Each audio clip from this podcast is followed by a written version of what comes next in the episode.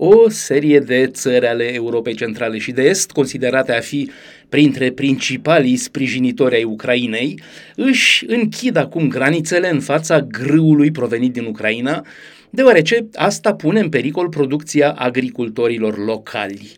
Pentru a contracara afluxul masiv de cereale cu care se confruntă, Polonia, Ungaria și Slovacia au decis să interzică sau să limiteze importurile de grâne ucrainene, mergând astfel împotriva reglementărilor europene. Polonia și Ungaria au anunțat sâmbătă trecută interzicerea temporară a importurilor pentru a-și proteja interesele propriilor fermieri. Slovacia li s-a alăturat luni, iar Bulgaria miercuri.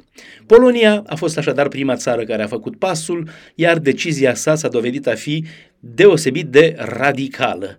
Iaroslav Kaczynski, liderul conservatorului Partid Național majoritar la putere, a anunțat că guvernul, care sprijină de altfel în mod masiv efortul de război al Kievului, va închide granițele pentru toate produsele agricole ucrainene până la sfârșitul lunii iunie.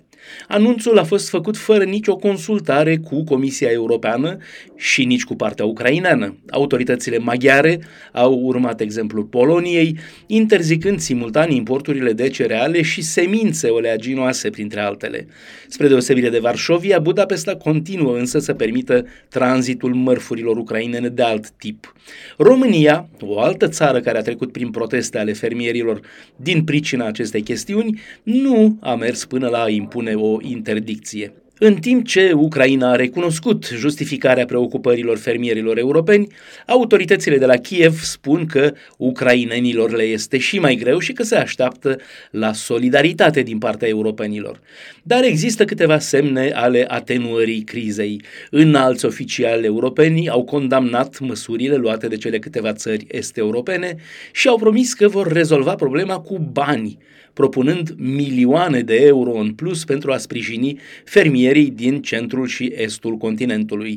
Și după discuții cu omologii săi polonezi la Varșovia, ministrul ucrainean al agriculturii, Mikola Solski, a confirmat miercuri că tranzitul cerealelor și produselor alimentare ucrainene va fi reluat prin Polonia. Comisia de la Bruxelles încearcă să stingă nemulțumirile esticilor prin compensații de milioane de euro, însă cererea trebuie să vină explicit de la țara care se consideră lezată. Astfel, în România a stârnit scandal faptul că ministrul agriculturii Petre Daia nu a cerut și a primit, desigur, decât 10 milioane de euro pentru fermierii români. Aici ajungem la ceea ce nu este decât în aparență un paradox. Ucraina e îngrijorată că toată această criză i-ar putea încetini apropierea de Uniunea Europeană, dar în realitate, dată fiind uriașa sa capacitate agricolă, realitatea este că dacă ar deveni membru în Uniunea Europeană, Ucraina ar putea într-adevăr să sece o bună parte